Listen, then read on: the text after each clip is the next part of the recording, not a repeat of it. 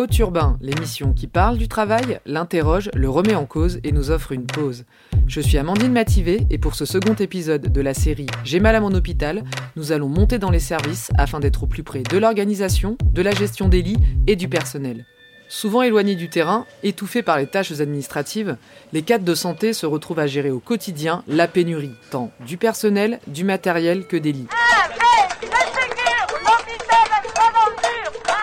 Alors que le plan Séguin souhaite, selon le ministre de la Santé, créer un cadre beaucoup plus souple pour permettre à ceux qui le souhaitent d'organiser leur temps de travail différemment, il semble indispensable d'entendre les cadres de santé qui sont au cœur de l'organisation des services, pris entre le fait de veiller aux conditions de travail des soignants et de répondre aux injonctions des cadres supérieurs de l'hôpital.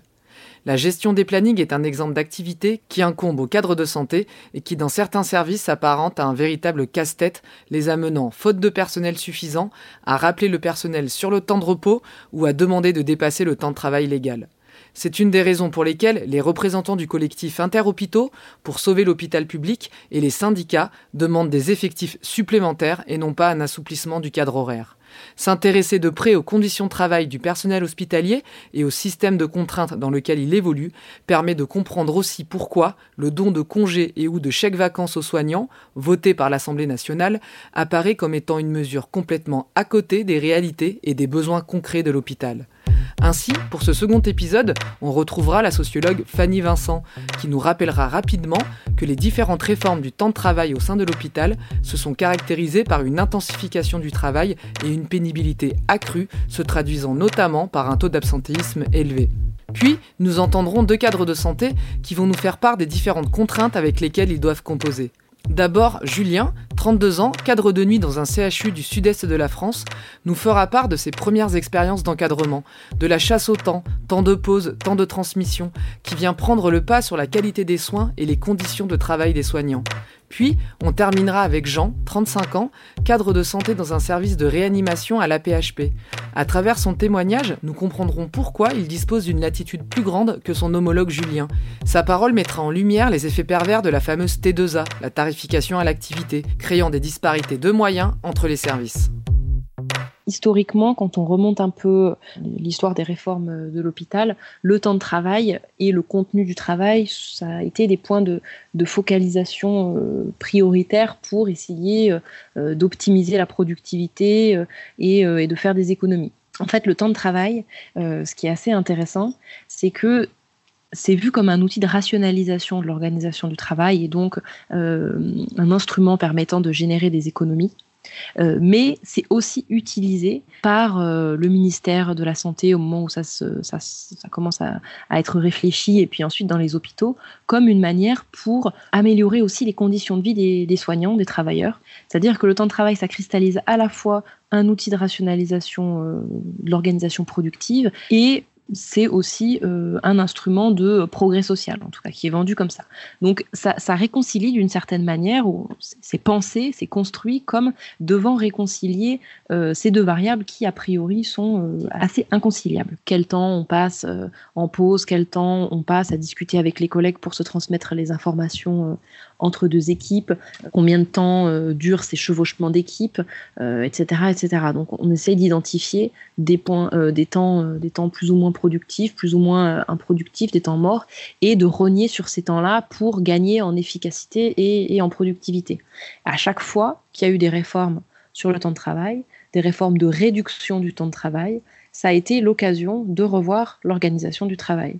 Et donc, réduction du temps de travail, ça s'est toujours couplé avec intensification du travail à l'hôpital, intensification du labeur. Parce que on a moins de temps pour faire euh, une charge de travail qui, elle, continue à augmenter. Et en plus, on est, euh, on est moins nombreux proportionnellement au temps de travail que l'on a. Depuis un certain nombre d'années, l'hôpital se caractérise par le fait que les agents ont en moyenne 10,2 jours d'arrêt maladie par an et par agent, alors que euh, les autres secteurs d'activité sont à 7,9 jours d'arrêt maladie par an et par agent. Questionner ces arrêts maladie, c'est aussi questionner les conditions dans lesquelles travaillent ces, soignants.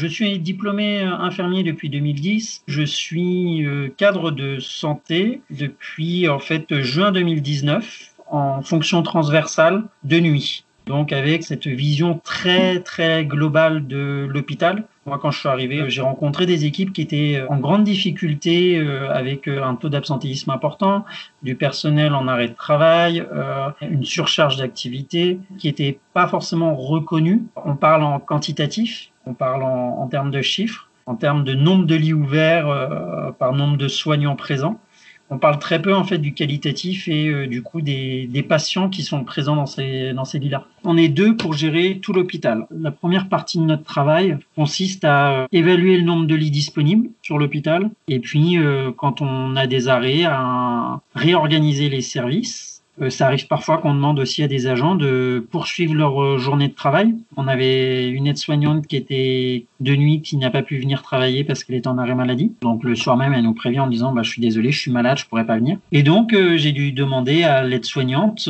qui était du soir de rester jusqu'à 4 heures du matin. Elle avait commencé à 14h30. En fait, on a très peu de soupapes de sécurité, c'est-à-dire qu'on travaille à flux tendu. Donc dans ces moments-là, il faut qu'on assume le fait de demander à des agents pas de rester. Donc c'est pas évident. Alors après, on essaie de s'organiser. On leur demande si le collègue, la collègue du matin peut peut-être venir plus tôt, mais c'est pareil en fait. On, impacte tous les services par manque de personnel suffisant parce qu'on travaille toujours à flux tendu et qu'on est toujours sur un effectif minimum. Donc le jour où on a un arrêt, on va demander à des agents d'être dans la prolongation de service, donc de faire euh, 10 heures de plus ou de venir plus tôt au lieu de commencer à 7 heures et demi bah, de commencer à 5 heures pour pouvoir euh, laisser partir la collègue de nuit qui a fait la nuit en plus de son après-midi plus tôt. Une infirmière qui se retrouve à être en effectif ultra restreint, elle continuera toujours à faire le travail. Elle va tirer la langue, ça va être difficile. Elle va peut-être malheureusement parfois être maltraitante parce qu'elle n'aura pas le temps de prendre correctement en charge le patient, de, de prendre soin correctement. Et donc du coup, elle va faire des gestes qui vont être plus rapides, qui vont être moins adaptés. Mais elle va le faire. Si du champ, à la fin, ce qu'elle va voir, c'est que les gestes sont faits, c'est que les soins sont faits. Donc si c'est fait, c'est que du coup, il n'y a pas besoin de plus de personnel. Du coup, on se familiarise avec une organisation à minima et on le reproduit, et on le reproduit, on le reproduit pour en finir par que ce soit la norme. Vous avez eu cette expérience de devoir gérer euh, la perte d'un poste euh? Moi, j'ai, je l'ai, euh, je l'ai vécu. J'ai été un peu naïf sur le coup aussi.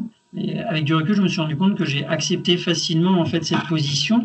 J'avais quatre brancardiers pour le service et en fait ma cadre de pôle, donc la cadre supérieure, demandait à tous les collègues, en fait, euh, nous a expliqué qu'en gros, il fallait rendre 0,5 ETP, donc 0,5 équivalent temps plein, donc un, un mi-temps sur un poste de euh, catégorie C, donc brancardier. Et, euh, et en fait, moi, de ce que j'avais vu dans mon organisation, et puis en discutant quand j'ai pris mon poste avec l'ancienne cadre de l'équipe sur l'organisation, je voyais que à trois et demi, ça pouvait passer. Naïvement, je me suis proposé en disant, bah, nous, l'organisation, ça peut passer euh, avec trois et demi. Et en fait, je me suis fait prendre au piège de cette manière de faire qui est de dire euh, il faut qu'on supprime donc qui peut et puis bah chacun essaie de voir où est-ce que ça peut passer de son côté et au final on finit par supprimer un demi-poste par-ci un demi-poste par-là puis augmenter la charge de travail euh, des soignants. Et moi pendant pendant six mois j'ai convaincu que, euh, que le demi-poste allait suffire. Comment vous avez fait pour vous en convaincre? Je pense que je me suis un peu leurré sur les temps de pause des agents et sur le fait que parfois, bah oui, ils préféraient aller à deux pour pousser un brancard. Hein. Et en fait, moi, j'avais connu des organisations où le brancardier était tout seul. Intellectuellement, j'ai reproduit des organisations que j'avais vécues, mais qui n'étaient pas forcément bonnes du coup. Et je les ai assimilées comme bonnes. On se fait au fait que, bah, il y a, on passe de trois brancardiers à deux brancardiers, par exemple, et on voit qu'au final, ça tourne, et puis on se rend compte que, bah, ça marche. Et puis, euh, une fois qu'on est en responsabilité, on se dit, bah, moi, j'ai vu que ça marchait de ce côté-là, alors euh, pourquoi ça marcherait pas euh, là? Si on organise de telle façon, de telle façon. Et en fait, on participe petit à petit à la désorganisation de l'hôpital. On en est un peu persuadé au départ que ça fonctionne. Et on pense que parce que de temps en temps, on voit un soignant euh, ou deux soignants euh, avoir un temps de pause peut-être un peu plus long que d'habitude, qu'on peut estimer un peu plus long que d'habitude, on se dit, bah du coup, euh, c'était peut-être nécessaire. Là, on voit qu'ils se posent plus parce qu'on a supprimé un poste, donc ils sont plus souvent au travail. Mais en fait, cette philosophie-là, elle est erronée parce que c'est pas pour autant que la qualité du soin elle est là. Et en fait, il court plus. On est un peu éloigné du terrain, nous, les cadres de santé. En soi, c'est pas forcément très grave si on acceptait de redonner du pouvoir, en fait, au terrain. Là, on voit dans notre hôpital, euh, ils ont mis en place un nouveau projet managérial qui avait pour objectif de décentraliser euh, les organisations, de moins de verticalité, moins de travail en silo. Et en fait, on voit que euh, au-delà des mots, les organisations ne bougent pas et qu'on est toujours sur du vertical, un organe décide et elle impose aux autres niveaux en fait. Si vous êtes d'accord avec le projet de l'établissement, bah, vous restez, vous l'appliquez. Si vous n'êtes pas d'accord, il faut que vous changez d'établissement parce que nous on changera pas. Donc ça laisse peu de place à la discussion et je pense que ça crée en fait de la démobilisation chez certains cadres qui voudraient bouger et qui osent pas. On a quand même une population de cadres qui est, qui est en souffrance. Hein. Euh, nous on a des cadres qui sont euh, proches du burn-out, on a eu des suicides euh, l'an dernier. Donc euh, c'est une population qui est en souffrance, mais qui en parle peu. J'ai débuté ma carrière d'infirmier en 2008. Euh, Ça fait deux ans que je suis en réanimation pédiatrique en tant que cadre, où euh, je m'épanouis pleinement sur le plan euh, professionnel, avec une équipe médicale entière. Ça, ça veut dire que vous estimez que votre service est, est, est bien calibré, qu'il y a les équipes nécessaires pour réaliser votre travail correctement? Alors, en fait, ce qu'il faut savoir, c'est que la réanimation, et notamment les décrets de ratio de soignants par rapport au nombre de, de patients ont été rédigés euh, il y a maintenant au moins 15 ans. Et en fait, on a une médecine qui évolue euh, extrêmement rapidement, et notamment pour le côté réanimation, mais y compris pour les urgences. On a de plus en plus de technicité dans les soins. Et cette technicité euh, qui est extrêmement importante puisque c'est grâce à cette technicité qu'on arrive à sauver euh, des gens qu'on ne sauvait pas il y a 15 ans. Finalement, ça, ça a beaucoup empiété sur ce qui fait sens aux, soins infirmiers, c'est-à-dire le, soin relationnel, le, le prendre soin. Et aujourd'hui, on est effectivement dans des ratios qui sont euh, pas tout à fait euh, suffisant puisqu'on est très sollicité par la technique et le, temps relationnel euh, l'est moins. Et là, pour exemple, dans le service où je suis actuellement, on avait un ratio d'une infirmière pour trois patients. Et là, euh, avec l'ensemble de l'équipe, on a réussi, et puis les représentants syndicaux, notamment la CFDT, à avoir une belle négociation avec nos directions qui nous ont bah, finalement augmenté nos ratios. Et aujourd'hui, on est à un infirmier pour deux patients. Et lorsque je fais les évaluations des infirmières, elles l'ont bien décrit dans, leurs évaluations, euh, euh, finalement, d'être maintenant à une infirmière pour deux. elles avaient du coup du temps avec les familles, avec les enfants, et euh, beaucoup moins cette pression et cette charge mentale qui était liée à toute cette technicité extrêmement importante. Ça leur a fait beaucoup de bien de retrouver le, sens premier de notre profession. Et ça, du coup, le fait de pouvoir, d'avoir réussi à obtenir un effectif supplémentaire, donc pour le coup, euh, au regard de ce qu'on entend, de ce qu'on peut lire, ça semble pas forcément le, mouvement de ces dernières années. Comment vous avez, euh, comment ça s'est passé en fait? Cet hiver, on a eu un hiver où euh, vous avez entendu, j'ai certainement parlé de l'épidémie de bronchiolite hein, qui a lieu tous les hivers. Sauf que par rapport aux autres hivers, en fait, on n'avait pas assez de, professionnels infirmiers. Et ces manques de professionnels infirmiers, il est Pour moi, il y a deux raisons. Hein. On ne va pas aller chercher plus loin. Il y a d'une, c'est le manque de revalorisation salariale. Il faut considérer que quand une infirmière travaille pas les week-ends, au premier échelon, elle va être à peu près à 1700 euros net. Comme elle travaille un week-end sur deux, elles sont aux alentours des 1800 euros quand elle débute. Mais au-delà de la revalorisation salariale, c'est surtout les conditions de travail. Et effectivement, quand vous êtes avec euh, trois enfants en responsabilité, c'est beaucoup trop. Et les gens n'étaient plus attirés. Et là, le fait d'avoir eu l'IGAS, donc c'est l'inspection générale des affaires sociales, qui est venue enquêter, qui voulait comprendre pourquoi il n'y avait pas de lit, parce qu'on a dû transférer des enfants euh, atteints de bronchiolite euh, en province, jusqu'à Reims, Rouen, euh, Amiens. En fait, nos, nos, directions ont eu beaucoup de pression de l'inspection générale des affaires sociales. Et du coup, c'est grâce aussi à cette pression et puis à toute l'équipe qu'on a pu clairement avoir plus de postes. On demande finalement, c'est pas du n'importe quoi, mais c'est des besoins qui sont justifiés au regard de l'activité qu'on a dans un service. Et dans l'activité, comme je leur dis toujours, il n'y a pas que l'activité rémunératrice des actes, il y a aussi tout ce qui n'est pas rémunéré, et c'est le prendre soin, c'est le temps de dialogue, c'est le temps de formation aussi qui est important et qui est jamais considéré, et c'est tout ce qui va être aussi les tâches afférentes aux soins, qui ne sont jamais considérées, mais qui sont quand même prégnantes, et qui prennent un certain nombre de temps aux infirmiers, parce qu'on a un système qui marche pas très bien. Quand vous avez une pharmacie qui est un peu défaillante, ou le service informatique a pas fait son truc, ou je ne sais pas qui, ou le technicien, enfin, c'est ce qu'on appelle les tâches afférentes aux soins, quand on les considère toutes, finalement, c'est du temps qui est important. Vous, en tant que cadre, elles arrivez à être en contact avec les équipes ou ce qu'on entend souvent et mmh. les entretiens que j'ai pu faire avec des cadres de santé, c'est euh, qu'ils sont beaucoup dans leur bureau parce qu'en fait, ils doivent euh, soit euh, avoir, enfin, ils ont des, des tâches administratives, euh, rendre compte des, des, indicateurs ou rédiger des, des, projets, projets de soins, etc. Vous, est-ce que vous avez ces tâches, ces tâches administratives qui sont euh, importantes ou euh? On me les demande, mais je, je, dis non. Je suis cadre de proximité. Je pense que c'est ce qui fait défaut à notre profession. Il faut savoir se positionner. On est cadre soignant et de proximité. Pour discuter aussi avec mes collègues, et je leur dis, hein, vous êtes trop dans vos bureaux, quoi. C'est pas possible, quoi. Euh, à faire des, plannings, des machins. moi, par exemple, la gestion des plannings, ce sont les équipes qui le font. Hein. Je ne mets pas le pied dedans, quoi. Moi, je gère ma présence au travail. Il faut qu'elle se débrouille. Après, s'il faut trancher, bien sûr, je suis là pour trancher parce que c'est pas à elle de le faire.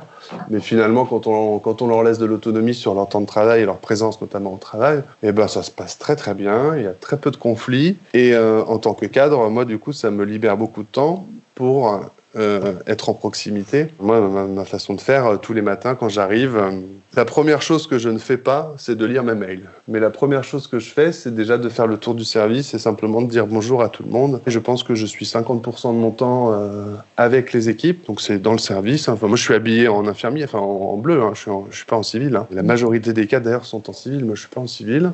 Parce que quand il y a besoin de nettoyer une chambre en urgence parce qu'il faut faire un entrée ou qu'il y a besoin de faire un massage cardiaque ou de monter une dialyse ou je ne sais pas quoi parce que c'est le feu, bah voilà, il faut pouvoir aider de temps en temps. J'ai à peu près 25% de mon temps effectivement administratif parce que euh, il y en a et il est important de le faire. Et j'ai 25% de mon temps sur la démarche projet euh, du service. L'encadrement fait partie de l'équipe, si vous voulez.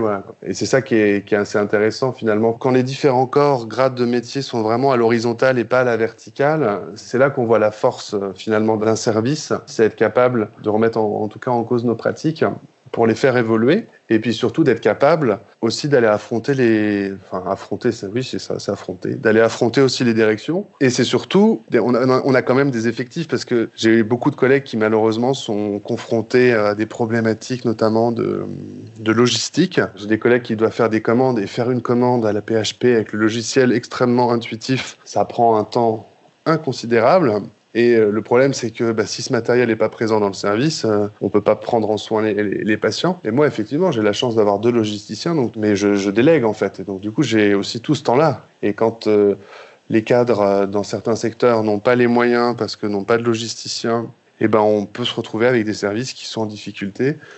Et je pense que c'est vraiment cette fonction de proximité qui fait que euh, certainement euh, on arrive à diminuer l'absentéisme parce qu'effectivement il y a des services où il y a beaucoup d'absentéisme. Alors après il y a des services spécifiques. Vous prenez la gériatrie, j'ai fait faisant fonction en gériatrie. Il y a un fort absentéisme chez les, aides-soignants parce que les conditions de travail sont juste titanesques, quoi. Quand vous êtes toute seule pour vous occuper de 12 voire 14 patients qui, sur les 12-14, il y en a 6 ou 7 qui ont fait un AVC massif, qui sont hémiplégiques, qui sont dépendants, euh, au bout de 7 heures de travail, vous en pouvez plus. Quoi. Enfin, je veux dire, c'est inhumain hein, en termes de travail. Et donc là, effectivement, c'est des secteurs où il y a beaucoup, beaucoup d'absentéisme, et plus sur le personnel euh, aide-soignant que sur le, les personnels infirmiers. Là. Et là, c'est pas la présence du cadre qui va résoudre les problèmes, très clairement. Il faut, faut, mettre, faut mettre les effectifs là. On voit aussi que c'est possible aussi parce que vous avez les moyens de réaliser ce... Bien sûr. J'ai conscience que j'ai j'ai de la chance d'être dans le service où je suis. Et c'est pour ça, comme je vous disais, je ne quitterai plus la réanimation, parce que je sais très bien que la réanimation, c'est un service qui est essentiel pour l'hôpital.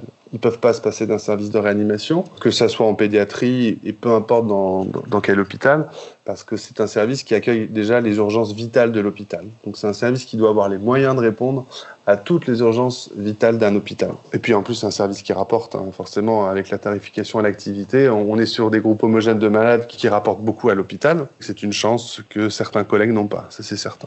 Il rapporte, ça veut dire euh, par rapport à la, à la T2A, c'est-à-dire il est... Oui, par rapport à l'argent, oui, oui bah, par rapport euh, aux cibles, vous savez, il faut faire des cibles de séjour, il faut faire des cibles de recettes, de dépenses, machin. Et euh, bon, bah, nous, on est toujours dans le vert, mais c'est facile. C'est facile d'être dans le vert quand on est en réanimation, parce que quand on est dans un hôpital où euh, on, est, on fait beaucoup de cardio, on a un gros service de, de, de cardiologie, ah ben ça, dans les caisses de l'hôpital, ça fait gling-gling. Avec la T2A, chaque groupe homogène de malades rapporte tant. La gériatrie, ça rapporte pas grand-chose. Il n'y a pas beaucoup d'actes forts en rémunération en gériatrie il y a beaucoup moins de moyens.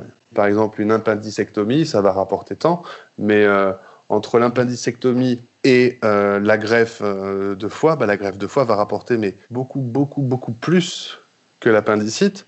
Et c'est des actes qui sont peu rémunérateurs, hein, qui finalement des fois sont même délaissés Et on va laisser ces trucs-là au. Parfois, ça peut être laissé au privé, ça peut être laissé à d'autres centres hospitaliers plus périphériques. Et comme on est un hôpital de référence sur plein de maladies rares, du coup, effectivement, on a pas mal de recettes. En tout cas, je parle pour notre service, parce qu'il y a des services qui sont plus en difficulté, mais enfin, c'est le biais de la T2A, tout ça. Hein. Comme je vous disais, hein, le fait d'être horizontal dans notre service, on est un petit cocon. Et moi, je sais que le chef de service, il m'a toujours dit euh, si tu as un souci, tu me dis. Euh, et, je sais que j'ai cette force-là. Donc, c'est-à-dire que euh, quand j'ai un directeur qui me dit oui, nani, nana, bah, je sais que je lui dis non. Parce que derrière, je sais que j'ai mon chef de service et toute l'équipe qui vont me soutenir et que ça va bien se passer. Mais j'ai aussi conscience que j'ai énormément de collègues qui peuvent pas dire non parce qu'ils sont tout seuls, parce qu'on va leur coller une pression de dingue et qui sont pas forcément aussi en capacité de dire non parce qu'ils ont peut-être peur de je ne sais pas quoi, mais voilà, ils ont certainement des craintes on arrive à des situations où bah, bah, les gens pètent des plombs tout simplement et, sont en épuisement professionnel. Hein. Et ça, malheureusement, j'ai euh, voilà, quelques collègues qui ont subi effectivement les, conséquences d'une hiérarchie et d'une ligne euh, bien, bien verticale. Je ne sais pas s'ils se rendent compte de l'impact euh, de cette organisation hiérarchique sur les, sur les personnels et notamment sur leur santé psychique. Parce que je crois que eux-mêmes sont aussi très très très sous pression, donc la pression dégringole après. Quoi. J'ai mal à mon hôpital, c'est terminé pour cette semaine. On se retrouve le 18 juin pour le troisième épisode consacré au virage ambulatoire. Nous quitterons alors l'hôpital pour s'intéresser aux infirmières libérales et à la prolifération de nouveaux acteurs privés qui se retrouvent à gérer les soins à domicile. D'ici là, sortez couverts, protégez-vous en pensant au code du travail. Et n'oubliez pas que...